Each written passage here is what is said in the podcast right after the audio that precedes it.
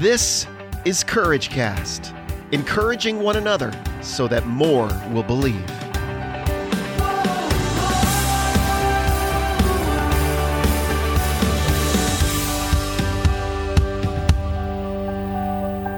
I'm Eric Nordoff. Welcome to the Courage Cast. A few days ago, I posted a quote from one of my favorite performance coaches and authors, Joshua Medcalf.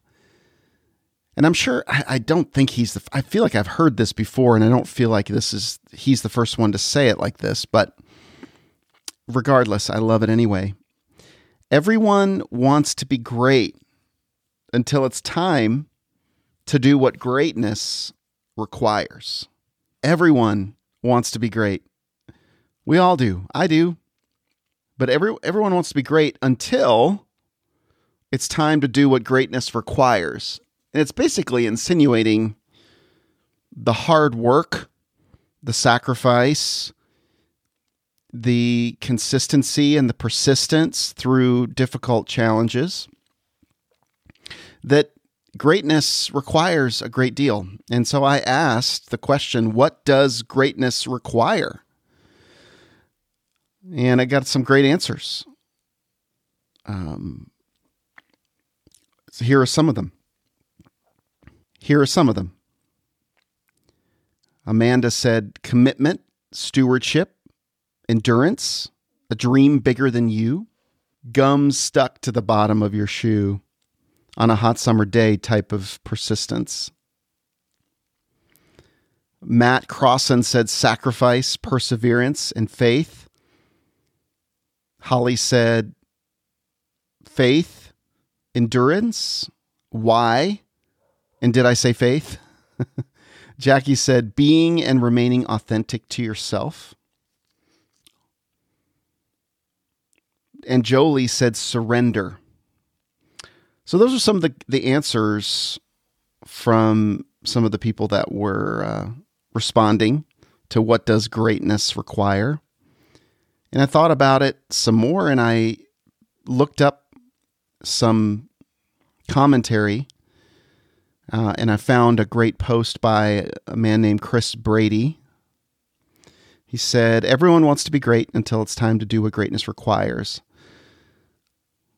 And uh, he said this If you're going to do what greatness requires, you're going to have to be great in order to earn what greatness delivers. For example, if you're going to do great financially, you probably have to be great as a man first. True greatness requires greatness. If you want to be an author,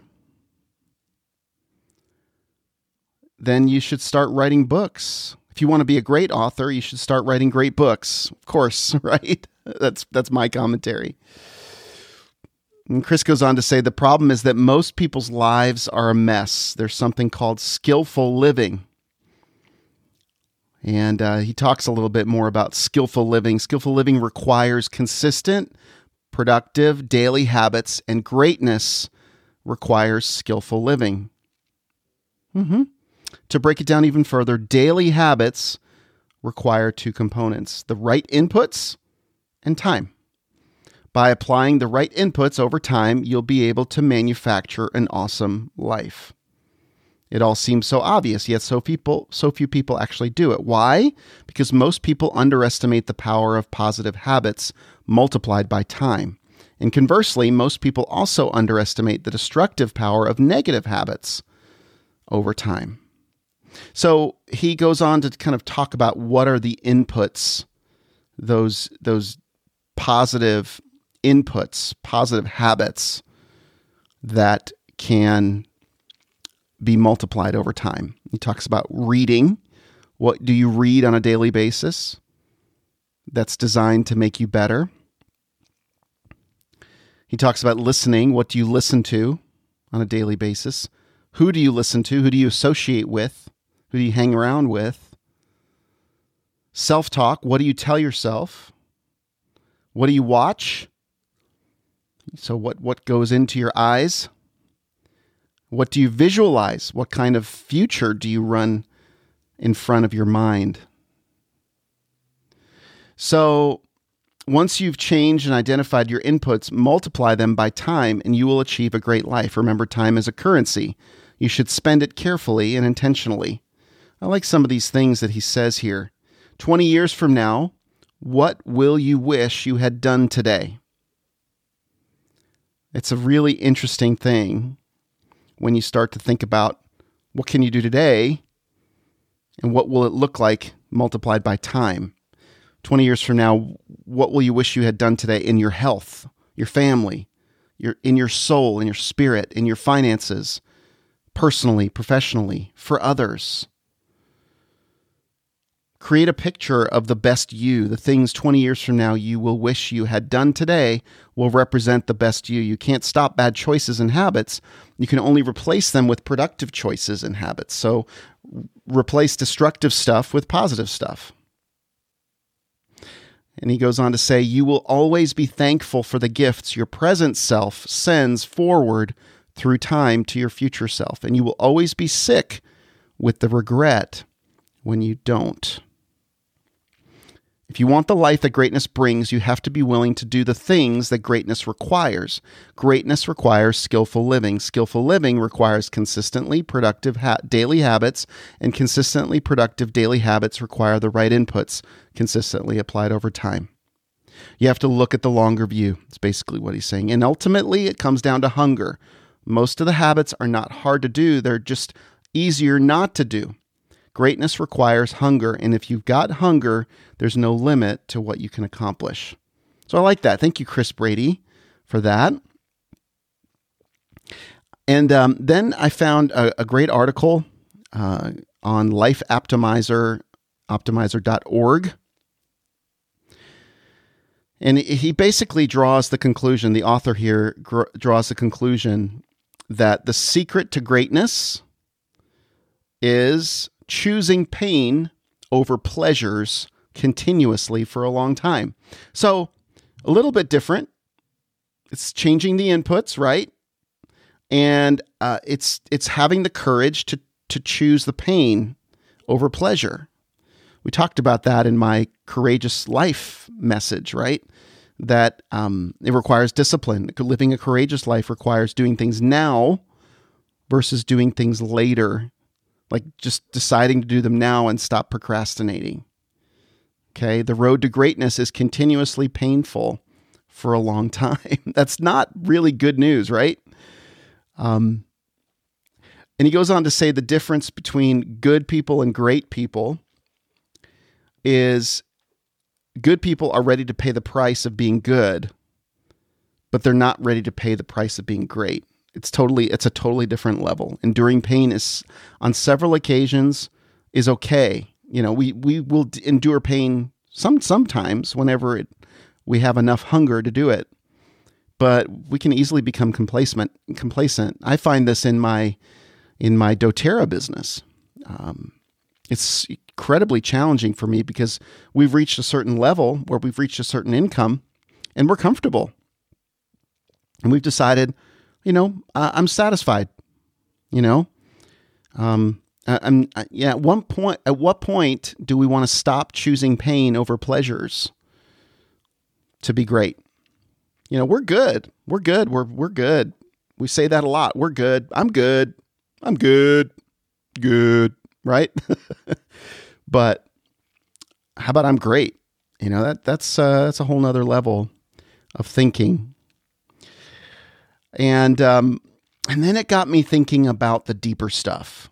Okay, what you know that that's kind of what greatness looks like in the world when when you are thinking of human beings, normal human beings like you and me, ordinary be- people doing extraordinary things. When you when you add the element of spiritually, what is greatness?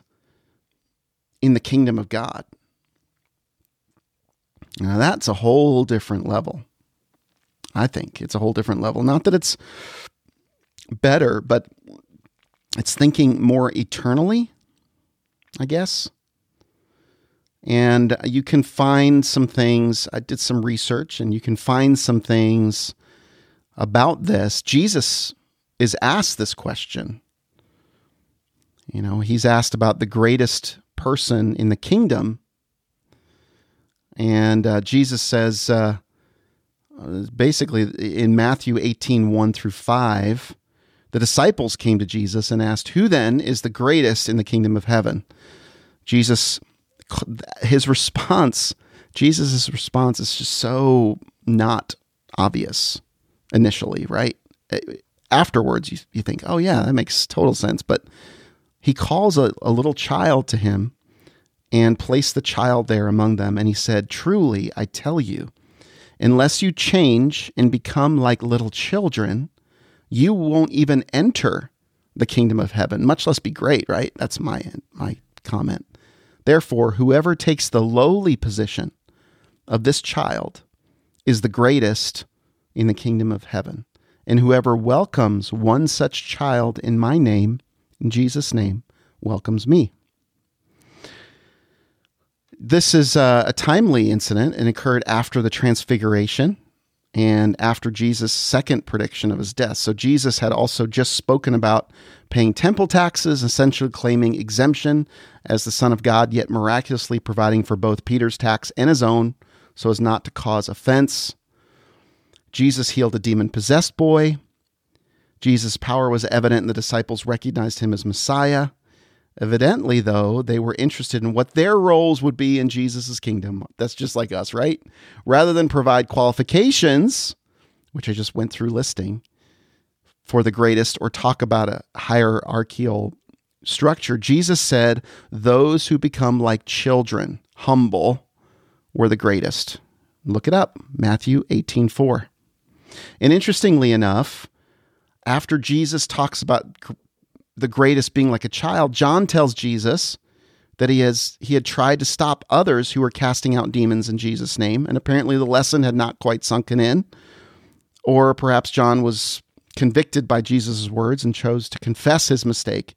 Jesus explained that what mattered was not who was doing the works, but the name in which the works were being done. It is God who deserves the glory, not an elite group of his followers. And then we also see later in Matthew 20 a request from John to, and James to sit with Jesus in his kingdom. Jesus replied by asking them if they were able to suffer as he was going to suffer, going back to sacrifice.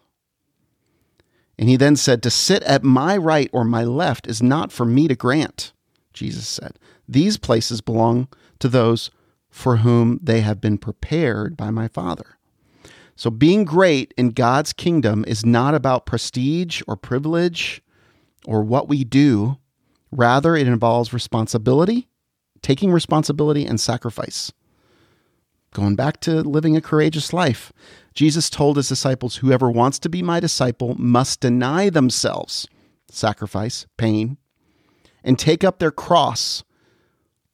Cross is not not a not a, a pretty thing, not an easy thing and follow me. For whoever wants to save their life will lose it, but whoever loses their life for me, so doesn't hold on to their life, sacrifices for me will find it. What good will it be for someone to gain the whole world yet forfeit their soul? Or what can anyone give in exchange for their soul? For the Son of Man is going to come in his Father's glory with his angels, and then he will reach reward each person according to what they have done. Matthew 16. To be great is to serve sacrificially.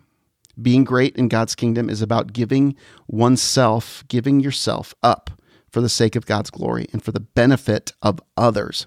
It's about loving God and loving others.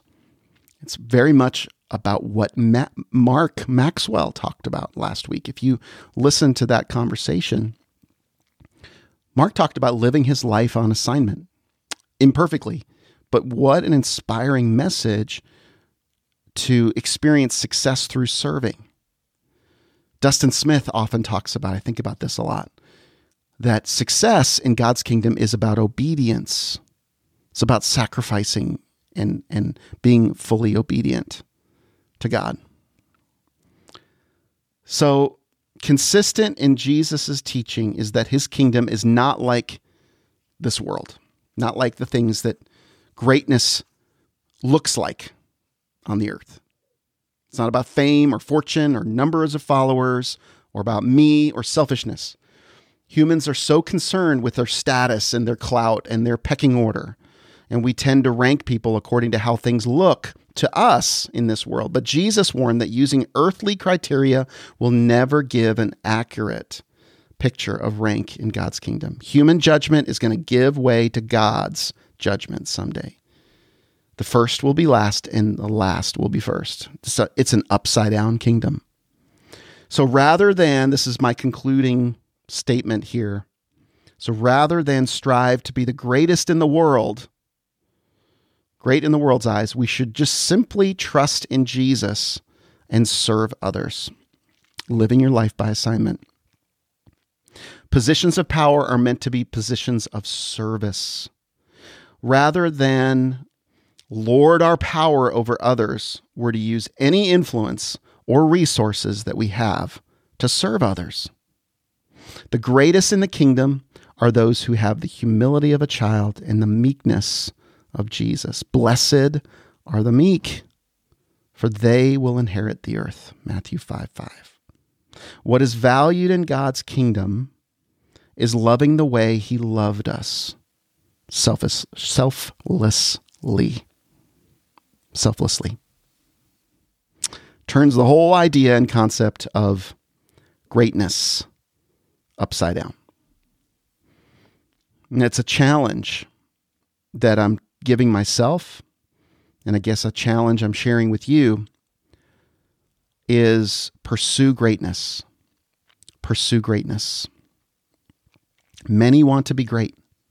Many want to be great.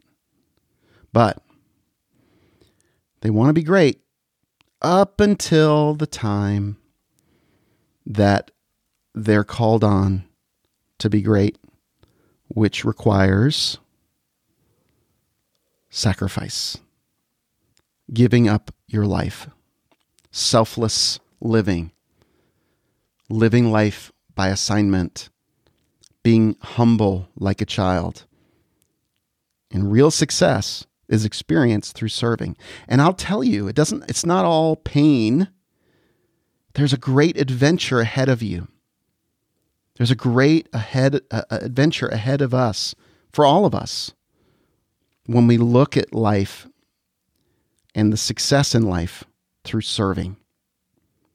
There's, you can look at anything that you're given the task to do, any assignment you're given by God, anything you feel the Holy Spirit is leading you to do, anything that when you surrender your own life and sacrifice your own will, and you begin to look at anything you do, anything that's in front of you and me, you and me, as serving, as the opportunity to serve. I get to serve.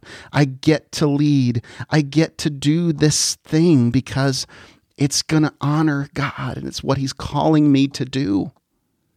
And I can approach it with a faith and, and a, a joy like a child has joy in things, in playing. So, in essence, it's kind of like playing. I love seeing a child get totally caught up in a thing that they're doing. I love seeing my daughter playing with her slime. That's not a sacrifice to her, but it's playful. There's a joy in it. Think about what that looks like for you. Where do you find your joy? Do you find it in some destination that's that someone's going to praise you and give you approval? Or do you want to act from a place of already being approved, already being seen as a as God's son or daughter? And you get to serve and get to live this life, laying down your life on assignment for others, for the good of the world, for good of others. That is a beautiful way of living. Friends, I hope this is an encouragement to you. I look forward to talking with you more about this in future episodes.